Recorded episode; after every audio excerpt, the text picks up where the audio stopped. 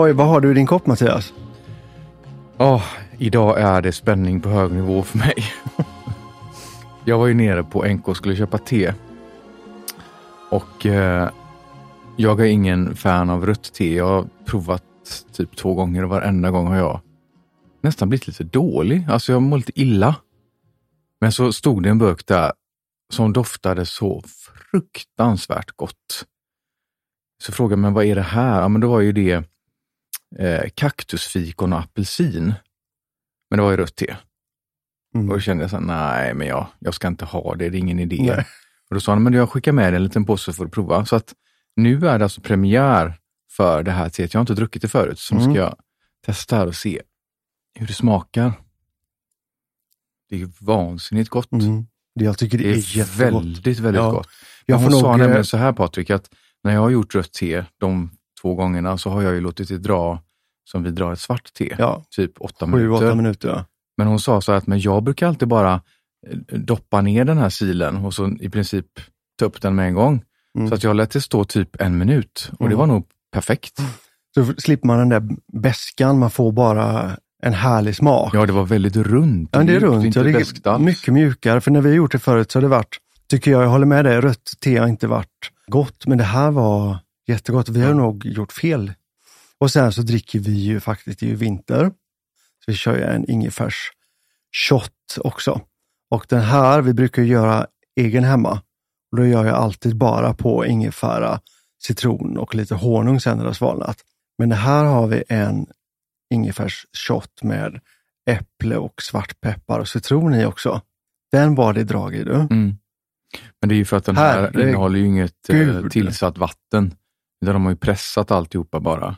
Så det blir ju som ett koncentrat. Ja, så att den vi gör hemma, då, då rivs ju ingefäran och, och citronen pressas ju ner i vatten som mm. kokar. Jag, älsk, jag älskar att göra det själv.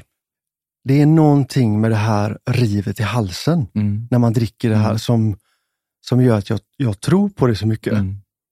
Alltid när jag jobbar med Melodifestivalen eller någon konsert eller någon turné eller något sånt där så är ju det liksom en, en självklarhet att vid eh, där man hämtar kaffe och sånt så finns det alltid färsk ingefära och honung och en vattenkokare. Och det är ju någonting som alla artister dricker liksom som om det vore vatten typ. Gick du För... runt där då också och låtsas att du var artist?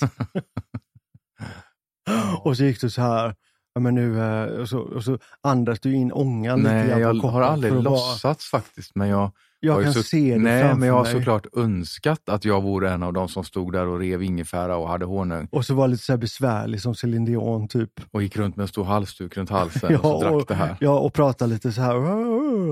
Och så så sneakers och mjukisbyxor och en tofs på huvudet, solglasögon. Oh. Varför men, är du sån? Men jag, nej, men jag tycker det är så häftigt att när man jobbar med det där och ser de här människorna som går runt och hasar, oftast har de med sig tofflor, och de går runt i mysbyxor, en stor halsduk runt halsen, mm. en eh, slarvig tofs på huvudet och så går de runt med de här plastmuggarna eller pappersmuggarna med den här ingefära och honungsvattnet. Då. Och sen helt plötsligt så går de in i sminklåsen när det är dags och får hår och smink och så får de på sig kläder. Mm. Så blir det en helt annan person. Mm. Alltså jag tror att det är nog den processen som jag är mest fascinerad över mm. fortfarande efter, vad blir det? Om en närmare 30 år i branschen. Den förvandlingen som sker där. Ja, en stjärna tänds. Ja, och det är ju samma person, men de visar den, den andra sidan. Ja. Och det är så coolt det här förarbetet som sker innan. Och det tar ju lite grann till det faktiskt som vi tänkte prata om idag. Jag skulle precis säga det, vilken snygg övergång du gjorde där. Eller hur? Vi har ju precis gjort en stor fotografering för vårt egna varumärke. Vi har ett arbetsnamn på den som är Glamour in a bottle.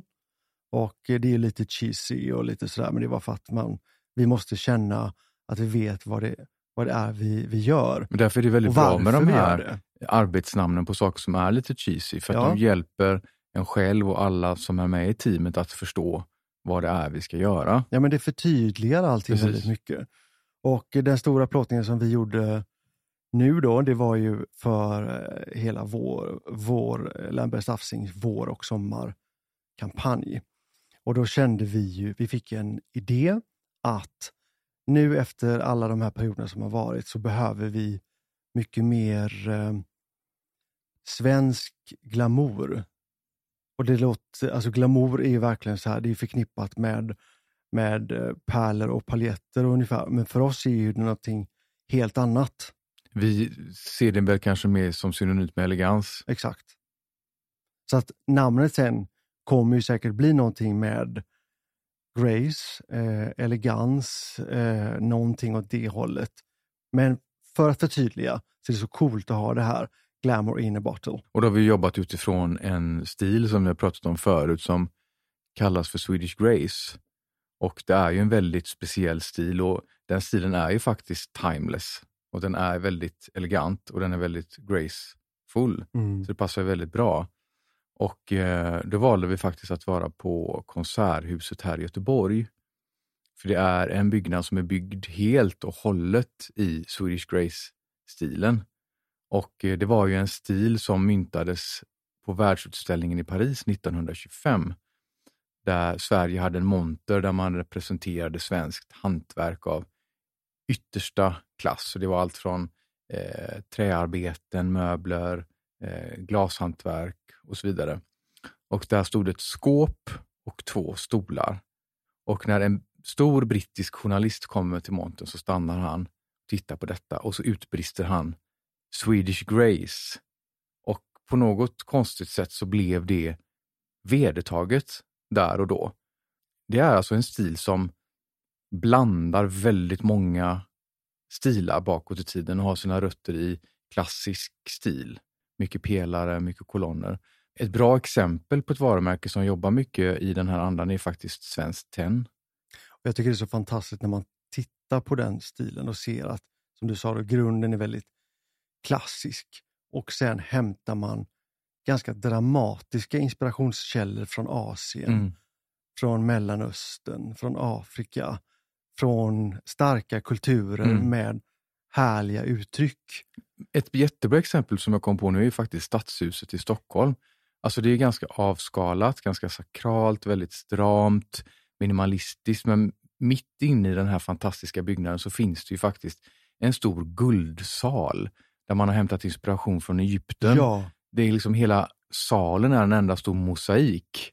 det, det här monumentala Ja, som tar över allt. och kontrasterna mellan det här väldigt, väldigt klassiska men också väldigt avskalade. Titta på Stockholms stadsbibliotek till exempel, Mm. som står där uppe på höjden som är en eh, Cirkel, Botten på byggnaden är en stor fyrkant och på den byggnaden så är det en stor cirkel. Just det. Det blir så otroligt monumentalt. Eh, Stockholms eh, konserthus, Mm. Tändstickspalatset i Stockholm. Alltså det finns väldigt många väldigt stilistiska Mm. exempel på just den här stilen.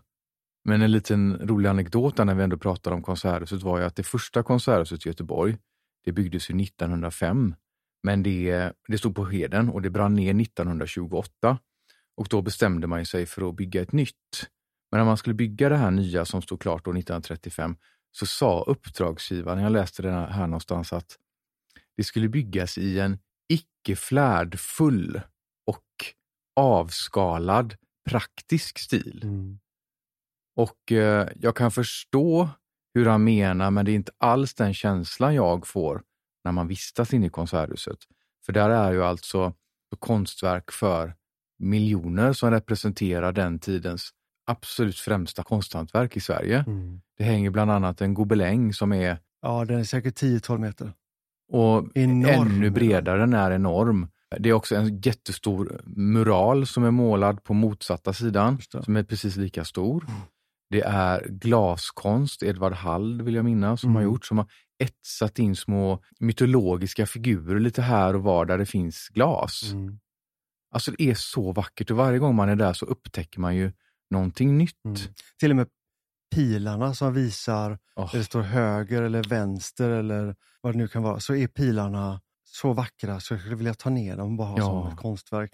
Allt är liksom nertonat och de detaljerna som finns, de lyfts ju fram av Ja. allt det här avskalade. Men det är just också formspråket i allting. Det är Och så, färgerna. det är så linjärt och strömlinjeformat och eh, linjer möts av nya linjer och former möts av andra former. Alla möten är så fantastiska och Carl Malmsten gjorde ju alla möbler och de är Mm. också kvar intakta Mm. och används.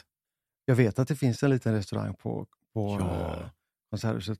Men nu eh, när det var så lite folk, när bara vi var där, då kunde vi gå runt och titta verkligen. Mm. Den lilla restaurangen längst in i hörnet var som hämtad ur en film på 40-talet. Mm.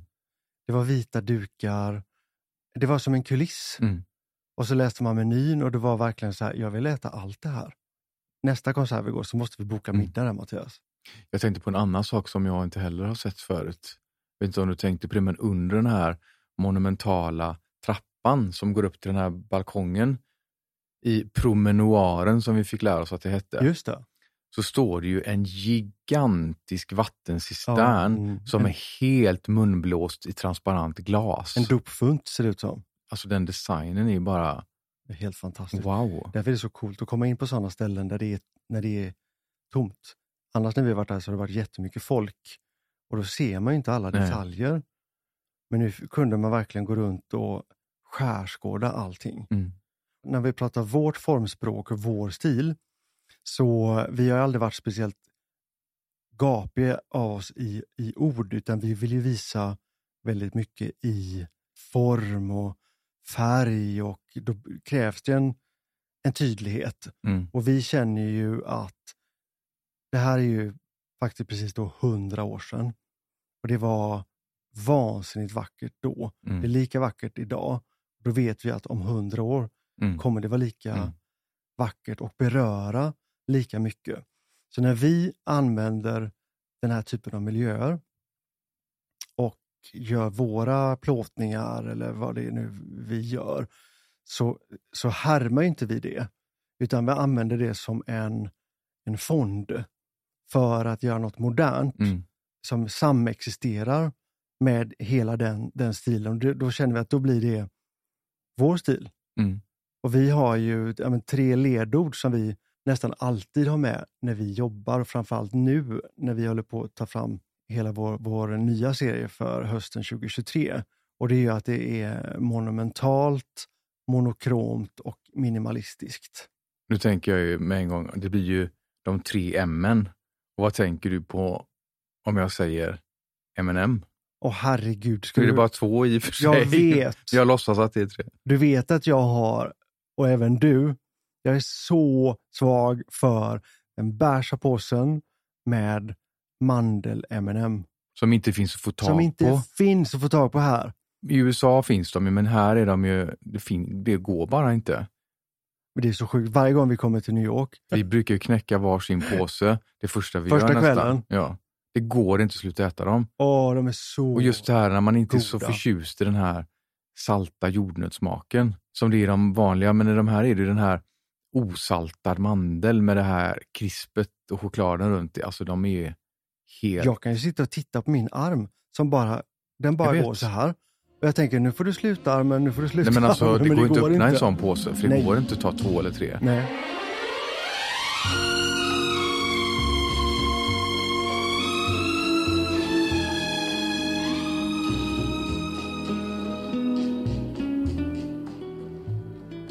Att vara en sån miljö och sen sätta in våra modeller.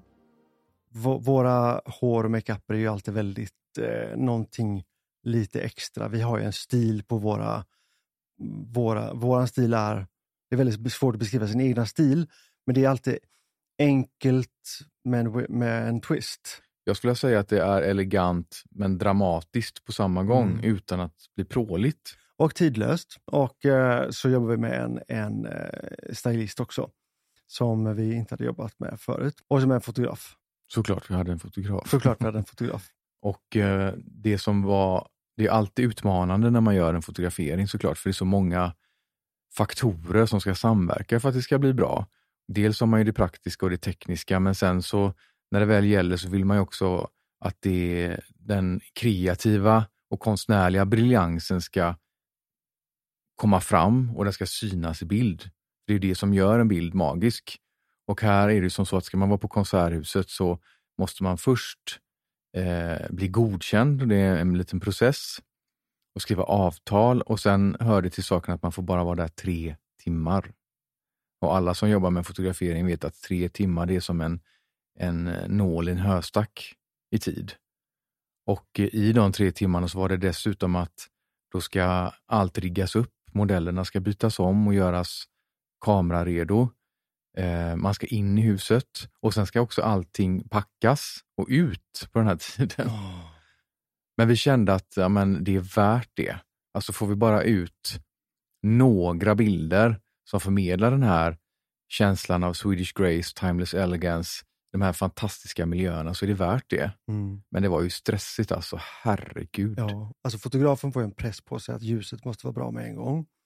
Och sen modellerna får ju också, eh, ja men de blir också lite extra mm. stressade.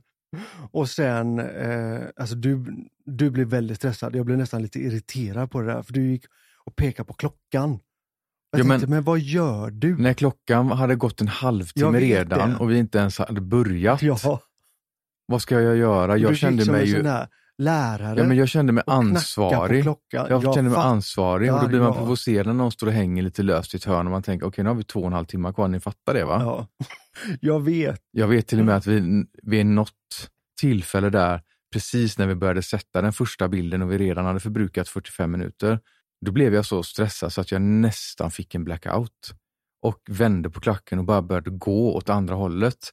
För jag tänkte att står jag kvar här med den här stressen så kommer jag... Vet du vad? Jag kände det. Jag Jag såg, när jag såg din ryggtavla när du gick där, så kände jag, okej, okay, nu är det inte läge att eh, skoja eller bråka. Men har du någon gång känt så att du nästan på riktigt är på väg att om du inte rör på dig nu och, och tar dig någonstans ja. så kom, vet du inte vad du ska ta vägen. Nej, men vet du vad, vet du vad jag tror händer Det kliade liksom hela kroppen. Då tror jag att i sådana lägen, om man inte rör på sig själv, så står kroppen kvar men själen åker iväg. För stunden ja. i alla fall. Men sen liksom så, jag, jag försökte verkligen tänka på den här lilla promenaden bort att Mattias, andas, ta det lugnt, det här blir bra. Och sen blev det bra. Vi fick mycket mer bilder än vad vi eh, kommer behöva. Vi har inte sett allt än, men det, det känns, lilla vi har sett ja, känns ju helt magiskt. magiskt. Och sen också då, när man vet att man har den här tidspressen och eh, vi ska få, gjort, vi har liksom en, en eh, ett, eh, ett schema att gå efter.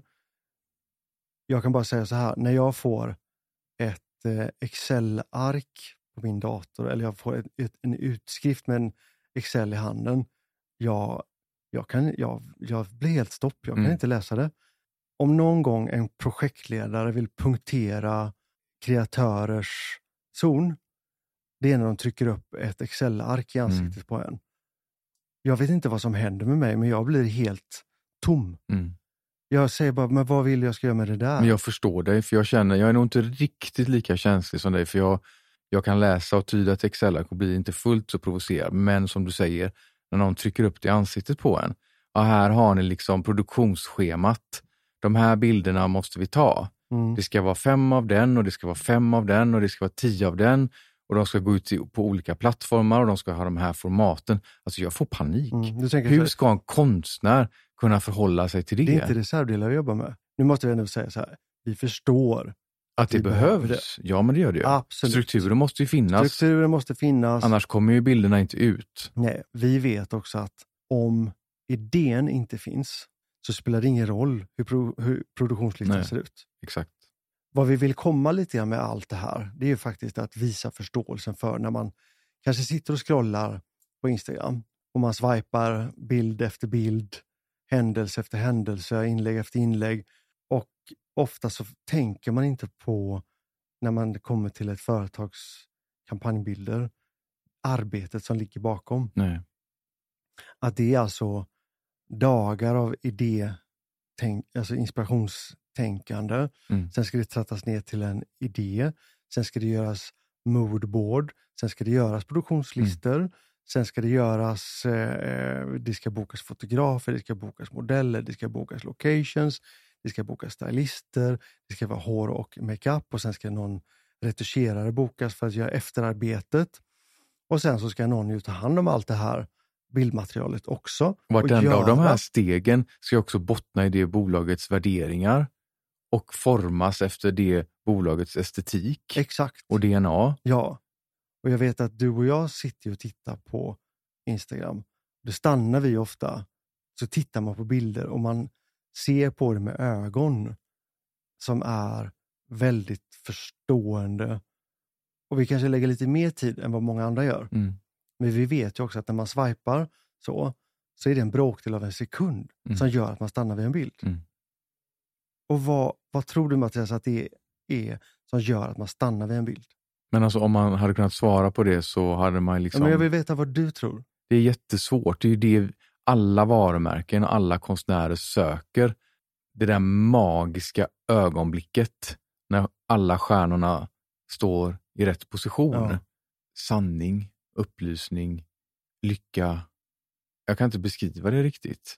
Men när det finns där så finns det där. Exakt så. Och framförallt när man pratar bild så varar det ju för evigt. Så jag tänker på alla fantastiska bilder som vår tids stora fotografer har tagit som lever kvar och kommer att leva kvar. Eh, Richard Avedon, Helmut Eh, Newton. Peter Lindberg, Steven Meisel, Albert Watson. Alltså det är Har inte verkligen... du jobbat med honom? Jo, jag jobbade med honom när jag var 21. Jag blev bokad för en hel veckas jobb i Las Vegas. Fem år sedan då? Ja. Då eh, skulle jag vara en typ en cool rebell, du vet, som var där med sin eh, jättevackra flickvän och min flickvän var då hon eh, Estella Warren som var jättekänd och var med i Apornas planet sen också filmen vet jag. Eh, vi åkte runt liksom på massa olika locations och fotade. Bland annat så fick jag hoppa i en pool i full mundering med cowboystövlar. Och eh, då fanns det fönster som man kunde se in i poolen. Och då stod hon vid det fönstret, helt naken i en transparent negligé som man såg igenom. Och så fotade fotografen när jag låg under vattnet och tittade ut genom fönstret på henne som stod där. Alltså det blev helt fantastiska bilder. Och eh, jag vet faktiskt att eh, han hade en utställning som åkte runt över hela världen. Och en av de bilderna, ett porträtt på mig, valde han ut till den utställningen. Mm, Som sen också blev en bok Ja, där jag har fått en helsida bredvid David Bowie. Så nu blir det lite skryt här. det där kan man faktiskt skryta om. Ja, men Det, det, är en av, är ju något ja, men det är en av om. vår tids absolut största fotografer. Mm. Vad Har du något sånt där eh, fotografminne? Fotografer har ju någonting, de är ju liksom, står ju högst i hierarkin. Alltid på, på plåtningar, för det är de som, de tar ju bilden. Hittar det här samspelet med modellen som, som gör att det blir magi Mm. i bilden. Sen Mm. spelar det ingen roll hur bra hår, makeup eller styling som vi har gjort om, Nej. om inte fotografen kan få den där wow-känslan så. De måste ju både ha lite av det konstnärliga, eller Ja. ganska mycket, men sen måste de också kunna ljus. De måste kunna ljus. Och det glömmer ju vi vanliga människor bort när vi fotar. Mhm. Alltså, det finns ju så många appar idag, man kan redigera och man kan filtrera. Och tar man 25 bilder så kanske man kan få till en av dem. Mm. Men en fotograf måste ju få till varenda bild. Mm. Men ibland känns det som att den ljuskonsten är lite bortglömd i den, så som Mm. kulturen ser ut idag. Ja. I vår digita- digitala Ja. värld som vi lever i nu så tror man ju att man lätt kan fixa det digitalt. Ja, Men det blir ju inte samma. men det gör ju inte det. Alltså sitter ljuset, alltså ljussatt, så blir det någonting sinnessjukt. Ja, men det är också väldigt stor skillnad alltså. på att, att man säger att man är ute efter en speciell känsla i bilden Mm. och det skapas ju väldigt ofta av just ljuset. Ja. Men när man fotar och har en sån som verkligen kan sätta ljus, Mm. då får man ju känslan direkt på bilden med en gång kan se den. Ja, Mot att då jobba med en fotograf som säger att det skapar vi sen. ja, nej, nej, nej. Då måste alla i teamet försöka för, föreställa sig hur det kan se ut sen. Mm. Och så blir det med en gång en kommunikationsfråga då mellan eh, fotografen och beställaren. Att försöka hitta den här känslan. Men det är här är, är också så speciellt att jobba med fotografer som kan ljus och som kan konsten och som Mm. kan eh, spelet med, med modellen, att få, Mm. få, få igång det här. Men den som, fick, som, som väckte det hos mig, det var precis när jag började frilansa som hår och makeupartist. Så gjorde vi en eh, kampanj för Estrella Chips av alla Brands, men du jobbade med eh, Håkan Ludvigsson. Och jag, för jag var, alltså jag var så sjuk, jag hade alltså, värsta influensan. Jag, var, jag hade säkert 39 graders feber, jag var så jäkla dålig. Ska man då dölja allt det här också? Så jag stod och höll på att fixa modellen och svetten liksom lackade i pannan nästan så här. Och då kommer han in, pratar inte och tittar i spegeln och tittar på modellen och så tittar han på mig och så bara skakar på huvudet. Tack för den härliga, uppmuntrande känslan. Och, eh, och så gick han bara. Så jag gick efter så sa jag, vad, vad var det du kände? Med alldeles för mycket makeup, sa han. Och fy vad pinsamt. Ta jag hade dött. Och jag kände bara, och du vet när man var i febermod och Åh, jag kände fy. allt så här bara, åh nej. Jag sa, men, alltså underlaget är så här, ja men alltså, jag ser inte henne. Men vad alltså, hade du gjort med henne? Varför säger du så? Ja, men jag kan ju se det framför mig. Du är ju så otroligt konstnärlig, jag vet ju hur du håller på. Jag stod väl någon så här feberdimma. Hon skulle se ut som sig själv. Om det Ja, var för ja. Estrella, en vanlig tjej. Ja, Vad hade du? Hade du gjort henne till en påfågel? ja. Ja. Vad tänkte du? Ja, Men jag, hade, jag tänkte inte. Hur Det var det var som var du? grejen. Hur gammal var du? Men skit i det. Nej, jag vill veta. Det var i min början min karriär, jag var väl 21 Okej. kanske. Ja, det är väl jätteviktigt. Ja. Och i alla fall, så jag gick in till modellen och sa, vet du vad, det här funkar inte. Vi, vi, vi börjar om. Så vi tog bort alltihop, jag borstade ut håret, fuktade ner med vatten eh, och sen så la en olja, tunn, tunn foundation och typ ingenting mer. Och så hämtade jag fotografen Mhm, och så tittade han så här. Och så gjorde han bara en tumme upp. mhm. Inte leende, ingenting, utan bara så. Att det blir jättesnyggt. Och vi hade en diskussion runt det. Och det var ganska bra att det hände, att jag var i den här lite feber, feberdimman och man gjorde det här misstaget. För det fick mig verkligen så här att håll tillbaks, håll tillbaks, inte för Mm. mycket, inte för mycket, inte för Nej. mycket, hellre för lite. Apropå det du säger så kommer faktiskt också på ett minne som jag har som lite liknar ditt med en av de absolut största fotograferna just nu, eh, Mikael Schultz, som Han ju faktiskt du också känner. Grym. Ja, det är så lustigt för att han och jag sjöng i samma kör. Och jag klippte han- honom. Jag vet. Och nu är han, eh, bor han väl i New York tror jag och är, jobbar för Vogue och Elle. Och, eh, jag har nog aldrig råkat ut för den upplevelsen som du hade där. Däremot så har jag råkat ut för Mikael Schultz som, alltså jag har nog aldrig stött på en sån pedant när det kommer till hår och makeup. Alltså han var lika mycket engagerad i det som han var i sitt fotograferande. Vi skulle fota Charlotte och vi skulle ha, göra en ny look. Vi skulle lyfta blicken och vi skulle lyfta nivån på allting. Det var därför vi bokade Mikael Schultz. Alltså han gav mig instruktioner. Jag har aldrig varit med om det någonsin. Visst är det fantastiskt? Han sa, jag vill att underlaget ska se ut så här. Jag vill att du målar ögonbrynen så. Eh, jag vill att du gör så med läpparna för att Sen han, han hade redan en bild av hur Mm. han skulle efterarbeta de här bilderna också för att han är Mm. nämligen en grym retuschör. Mm. Han jobbar extremt mycket med beauty och har till och med gjort en, en beautybok med bara porträtt som är helt fantastiska. Mm. Och han föredrog nästan att jobba eh, efter än innan. För han tyckte att det var lättare att addera efteråt Mm. än att eh, sitta och ta bort. Mm. Så att det är första plåtningen jag någonsin har gjort med Charlotte där hon i princip inte har haft något underlag på sin hud alls. Men det kan nog vara de vackraste och snyggaste bilderna på henne som vi någonsin har gjort. Och Jag kommer ihåg när vi fotade henne, vet, min puls den var säkert uppe i 120 och nerverna var på helspänn för att du vet, han var på håret och liksom, han kunde dra ett par hårstrån så här bara. Men de behöver stå upp lite där. Eller han kunde liksom, han var med fingrarna i ansiktet. Han var liksom helt fantastiskt att se.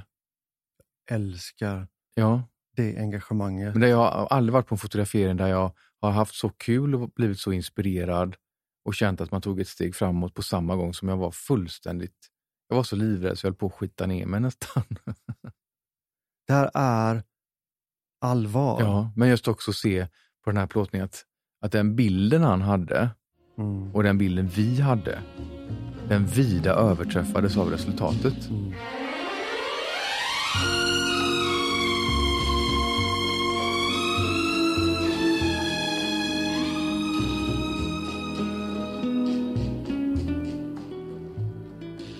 Jag tänkte på det vi pratade innan allt det här, så prat, var du inne på och pratade lite om kreativa processen, hur den startar.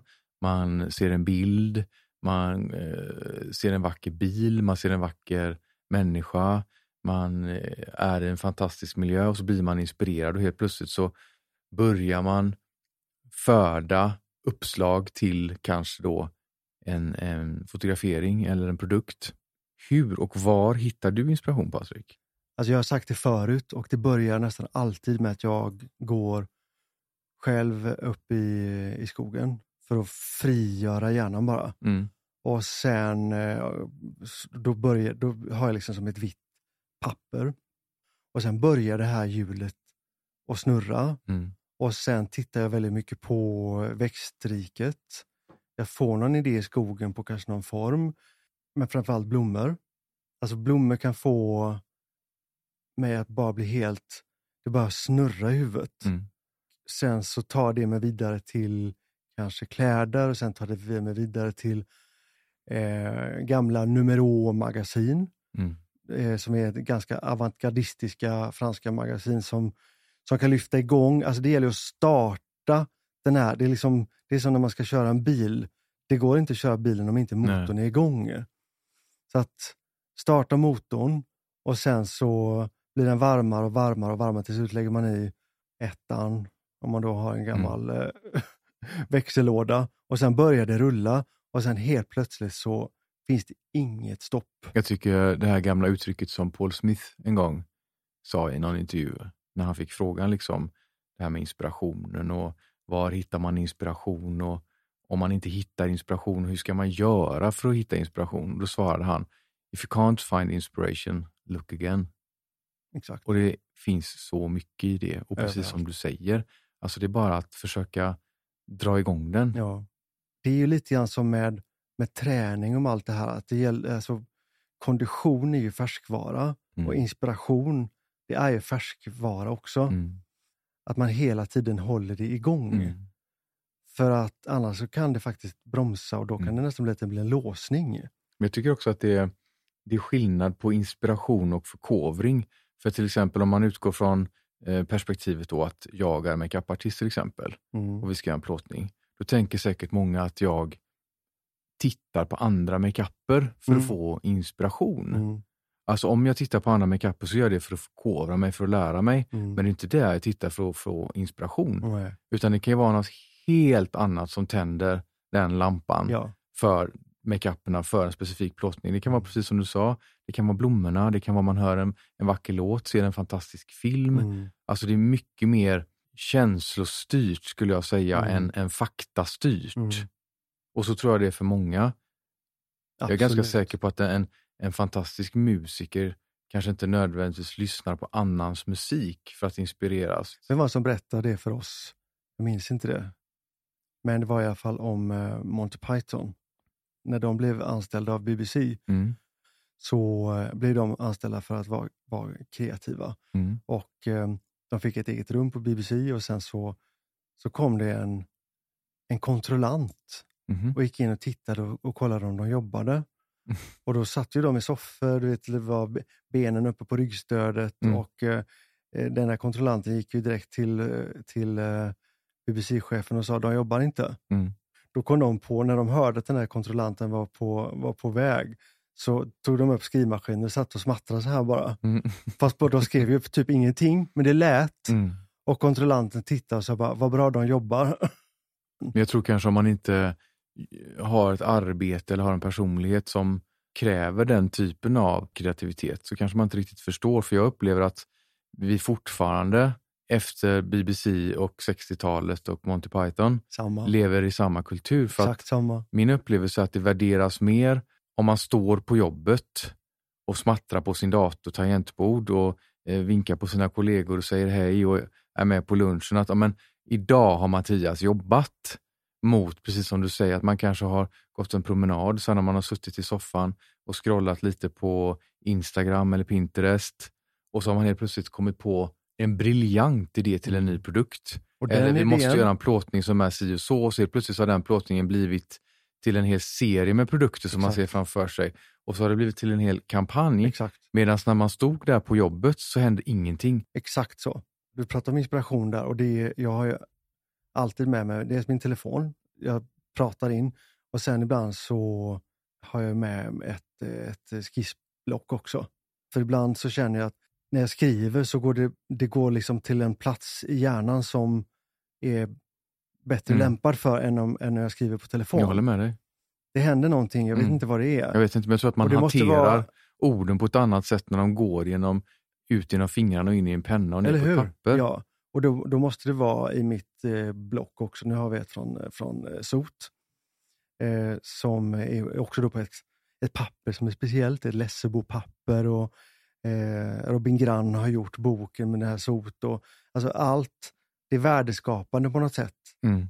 Jag tycker vi ska prata lite mer om sot för att det är ett så fantastiskt koncept som är framtaget av eh, eh, han som jobbade med all vår, vad ska man säga, eh, grafiska profil Ja. och design Från början. från början och fram till kanske 2017, något sånt där. Mm.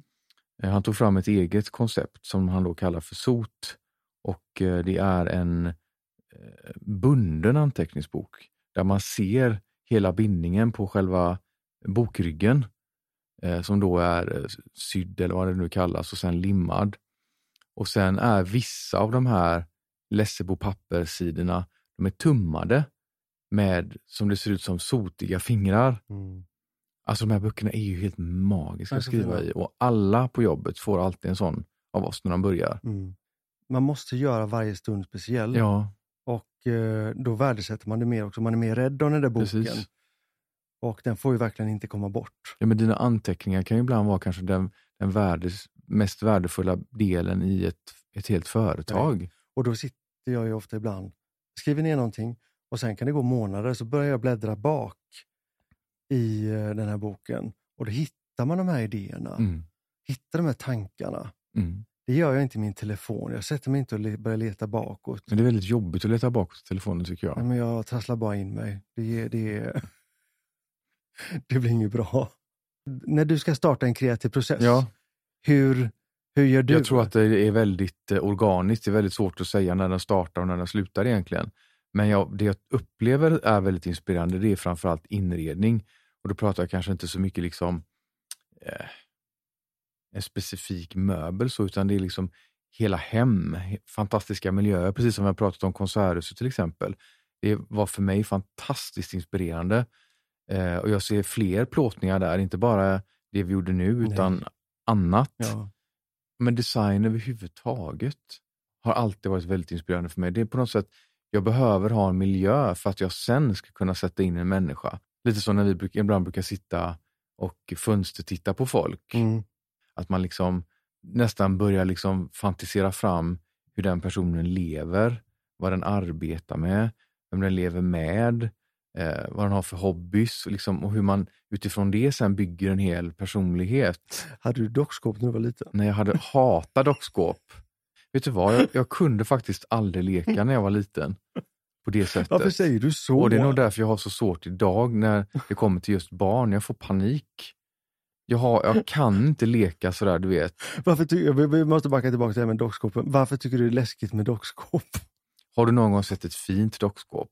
Ja, det har jag faktiskt gjort. Det är aldrig någon som har några kompletta dockskåp. Och det jätte... buller om buller är och det var oftast fult i de här rummen. Och de här konstiga dockorna med stela ben som stod rätt ut som ändå inte kunde Usch, sitta det är på lite de här skräck. stolarna. Ja, det är skräckkabinett. Dockskåp är lite läskiga. Mm. Men det är lite grann det som vi nästan pratar om ändå. Man skapar en värld Mm. som ska inspirera andra. Men tänk allt som vi har skapat som aldrig har blivit någonting. Mm. För vi har skapat det bara i, vad säger man, Tanken. i tanken. Där man har varit med om något sånt där och sen byggt upp en hel modevisning och en hel klädkollektion, Mm. och en hel makeupkollektion Mm. och en hel parfymkollektion. Mm. Där vi liksom någonstans har eh, redan har paketerat det här Mm. och så gör man ingenting av det. Nej. Men någonting blir ju alltid av någonstans Jo, det är någon klart. gång. Och tänk då att ursprunget till den här fotograferingen som vi gjorde då, Glamour in a bottle, det var ju för att vi ville lyfta fram våra bästsäljande produkter, vårt torrschampo. Mm. Jag tänker att den flaskan Mm. kan skapa allt det här. Allt det här. Allt det här är på grund av dig, lilla flaska Ja. här. En sån jättefotografering, en sån enorm produktion med allt vad det innebar. Ja, Och att vi faktiskt sitter här och poddar om det. ja, Då förstår man. då förstår man.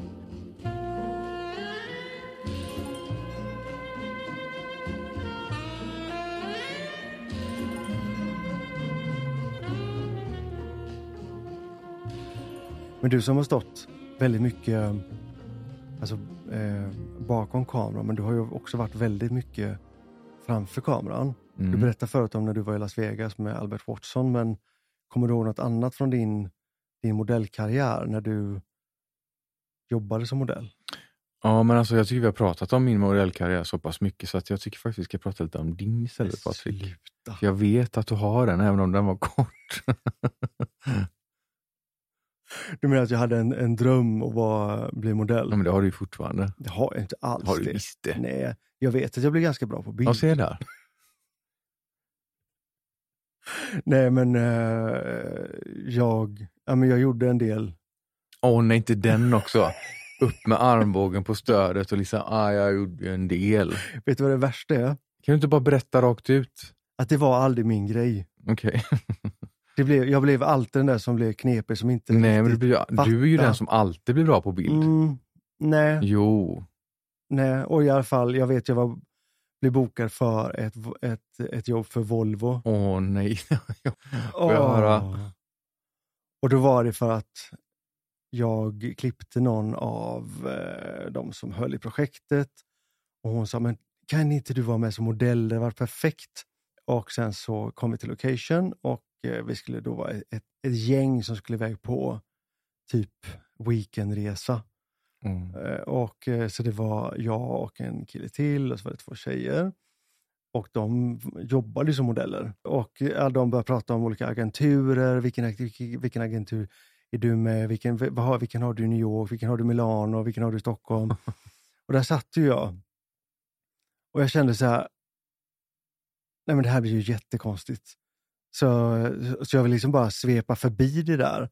Så de frågade vilken, vilken agentur har du och vilken tycker du? Och så här, ja, men jag, jag har mina i Göteborg, så jag bara så började prata om något annat. Ja, men vilken? Ja, men det är ingen, det är särskild. Alltså jag har precis börjat. Varför vet. sa du inte bara som det var? För att jag var nervös. Och då kom man ju till det till slut, att man måste säga, nej men, alltså, jag har ingen agentur. Och då tänker du att du skulle sjunka i värde i de andras ögon? Exakt. Och då, för det, det är ju så, man blir lite underlägsen där. Och så ska man då försöka prestera mer. Man kände, man så, jag såg på bilderna sen att jag var inte alls i den kalibern som det borde vara. Alltså, kampanjen gick och det var ganska bra betalt så jag kände att ja men alltså kanske. Men nej, det där var, nej. Jag jobb trivs mycket hellre bakom. Sen när man, alltså att vara för vårt egna märke eller göra egna saker eller när jag jobbade i tv så att man gör någonting. Men det var också för att du var dig själv då? Ja, men jag har svårt att vara någon annan. ja.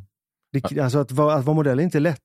Det är lite grann det vi vill komma fram till också. Mm. De modellerna som vi jobbar med där man känner att herregud vad hon eller han är bra att jobba med. Det är när de är sig själva för Mm. de älskar det de gör. Men det är också väldigt stor skillnad på att vara snygg och vara modell. För många tänker ofta så här att ja, men, ja, men, eh, hon där, min kompis, hon är ju jättesnygg. Och hon är jättesnygg Mm. och det är inte det och hon kanske till och med ser ut som en modell. Mm. Men har man aldrig jobbat som modell så funkar det inte. Det är så svårt. Alltså, man sparar så otroligt mycket tid på Mm. att jobba med riktiga modeller. Mm. Men det är också väldigt svårt att förklara det, för det handlar inte om ful eller snygg, utan Nej. det handlar om kompetens. Ja. Och jag älskar ju det här när man ser personer, det kan till och med vara modeller som kommer till, till vår, vår plåtning ibland och övriga teamet undrar när kommer modellen? Ja. Ja. men det är hon och han som är här. Och de nästan, okej. Och sen säger de, herregud. Ja. Vad Det- hände? Det är det där med att tända en Det stjärna. där tände en stjärna. Men framförallt också när de tänder sig själva. Ja, men att se det. Och det är också så här när man, när man reser iväg och ska jobba en vecka ihop och det är en, en otränad Mm. modell. Ofta så lyser ju alla issues igenom på en Ja. otränad modell. Ja, För att de, man ser hur de går igenom med sig själva. att Blir jag snygg nu? eh, hur ser jag ut i den här vinkeln? Mm, Medan en professionell modell har ju liksom kommit förbi det stadiet många Ja, gånger. exakt. Och kan 100% gå in i rollen och också 100% lita på teamet och fotografen. Och det är ju det kameran känner och det är det fotografen ser. Såklart. Så därför handlar det oftast inte om att vara snygg. Jag kan ju säga att jag var definitivt inte snygg på mitt Volvo-jobb. Berätta. Mitt första modelljobb var ju 12 år och eh, jag tyckte ju redan då att jag var rätt vuxen. Mm. Så att de modellerna som jag tittade på och jämförde mig med hade typ Skägg. skäggstubb och jättehöga kindben och du vet, hade det där suget i blicken. Seglat. jag tänkte, men ska det vara så svårt? Och, Varför eh, skulle du alltid vara liksom värre än vad du är? Jag vet inte, men i alla fall. Så jag var väl, säg att jag var 13 eller 14 då och hade jobbat lite grann. Och så bor man i en stad som denna som är liksom en reklamstad. Så det var ju liksom allt från men reklambladet för ICA där man fick sitta och hålla en varmkorv med bröd till eh, reklam för eh, hårvitaminer och så nu då detta Volvo. Då tänkte man wow, jag har fått jobb för Volvo. Då visade det sig att det var för deras reservdelskatalog. Och jag skulle sitta i ett baksäte och se ut som barnet i familjen. Åh. Och eh, stylisten hade, Och du ville vara sexbomben egentligen? ja jag ville vara sexbomber med suget i blicken och och skäggstubben. köra helst. Och tänkte liksom komma igång med min Skulle ligga så här med modellkarriär. armbågen utanför en nedvevad ruta. Men vänta då, eh, stylisten tar fram en senapsgul stickad tröja. Alltså kan du se senapsgult på mig? Det är nog en av de fulaste färger jag vet att sätta på en, en, en person. Och särskilt när man är liksom ljus som jag och Ja. rosa i huden. Jag var så ledsen efter det här jobbet och kände mig så nedslagen och så knäckt och tänkte det här ska jag aldrig mer jobba med. Gå hem och tvätta dig typ. Den känslan är inte rolig. Nej, när men du pratar om Volvo så tänker jag på det här med eh, hur vi då med den här fotograferingen på Konserthuset, vad vi gör när vi gör en sån sak, det är också att vi försöker landa i, i vår stil, vår estetik och vårt uttryck. Mm. Och det är någonting som jag finner som kanske det mest utmanande av allt i vårt yrke. Hittills till dagens datum. Mm. Det finns ju många bra svenska exempel på detta och där är ju faktiskt Volvo ett till exempel som Mm. sent om sidor äntligen har hittat sitt uttryck. Eh, sen har vi ju Totem som är fantastiskt duktiga på det. Mm. Sen har vi Svenskt Tenn. Mm. Och det är ju det där att man, man som varumärke vill ha en identitet att du ska kunna publicera en bild utan att ta med din logotyp på den. Mm, och folk ska ändå förstå och tänka, ah, det där Mm. måste vara, det är dit man vill nå. Mm. Och allt är ju för att kunden ska känna igen sig Ja. och känna sig trygg. Ja, och där har ju vi som kreatörer, alltså man hålls ju lite grann i koppel ibland. För att vi vill ju sväva ut och göra lite större vingslag än vad som faktiskt, det är, inte, det är inte bra för varumärket. Nej. Och att hålla den smala vägen, och hålla sig på vägen och göra det här, det är svårt. Det, det är det först- kan man också se ibland på vissa varumärken. När de flaxar för mycket så tappar man lite förtroende. Men ett varumärke som har en extremt tydlig identitet som folk känner igen sig i kan ju också flaxa lite. Det är där man ser alla sådana här limited editions och eh, samarbeten, collabs och sånt där. Mm. Men för oss så känner jag att vi har ju flaxat i många år och följt våra impulser och eh, velat vara konstnärliga och ta nya grepp varenda gång vi har gjort någonting. Men det är först nu jag känner faktiskt att det känns kul nu att försöka Mm. hålla sig stringent, Mm. att vara konsekvent. Mm. Nu har vi hittat en stil som vi gillar, som vi tycker att vi kan applicera på vårt Som är varumärke, oss. som är oss också. Och som är så som vi lever. Mm. Eh, Att Den är försöka hålla oss till den nu och etablera det som en tydlig stil för varumärket. Mm.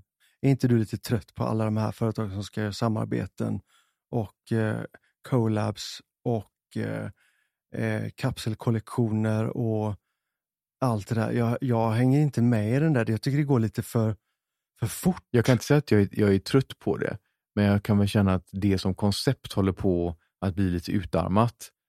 Och Ja. alla gör ju collabs och man hänger liksom inte med. Nej, när, när man väl ser det så är det redan över och så är det borta och så Och så kommer det ett nytt med en gång. och det är alla möjliga kollektioner hit och dit. Jag känner att, men alltså slow down. Jo, men tanken med en, en limited edition eller ett collab är ju att det ska vara svårtillgängligt och att det ska vara en liten grupp människor som får tag på grejerna. Ja, Men när det är så många collabs och det görs så frekvent så blir det ju inte lika unikt längre. nej. Och då tänker jag så här, men vad är det nya unika då? Mm. Och då tänker jag så här, det är ju när man gör någonting med konst. Ja, Alltså vi är ju konstnärer, vi är ett varumärke och att använda den, vi är artisans och vi är beauty artisans och vi gör ju beauty artistry. Och det är ju det som jag tror är vår styrka att få fram i alla magasin och i den här podden också. det tyckte jag var ett väldigt bra avslut på det här samtalet Patrik. Eller hur? Ja, jag tycker vi faktiskt kan eh, med gott samvete knyta ihop säcken där för idag. Och eh, vi är jätteglada att ni har lyssnat på oss idag. Gå gärna in på alla ställen, framförallt eh, Podcaster och Spotify och sett eh, fem stjärnor så att vi håller våra, vårt betyg uppe och kan fortsätta podda länge. Och för er som vill lära känna oss lite mer så kan ni gå in på Lernberg Staffsing, Patrik Lernberger eller Mattias Staffsing på Instagram. Vi ska försöka börja bli lite aktiva på vårt Instagramkonto som heter Beauty Distilled också. Vi lovar, vi har en plan. Vi ska bara se till att exkivera på den här. Bra, där sätter du lite press på oss Mattias. Jag vet, det var det som var tanken. Jag förstår det. Tack för att ni lyssnade. Vi hörs om en vecka. Ha det fint. Hej då. Hej då.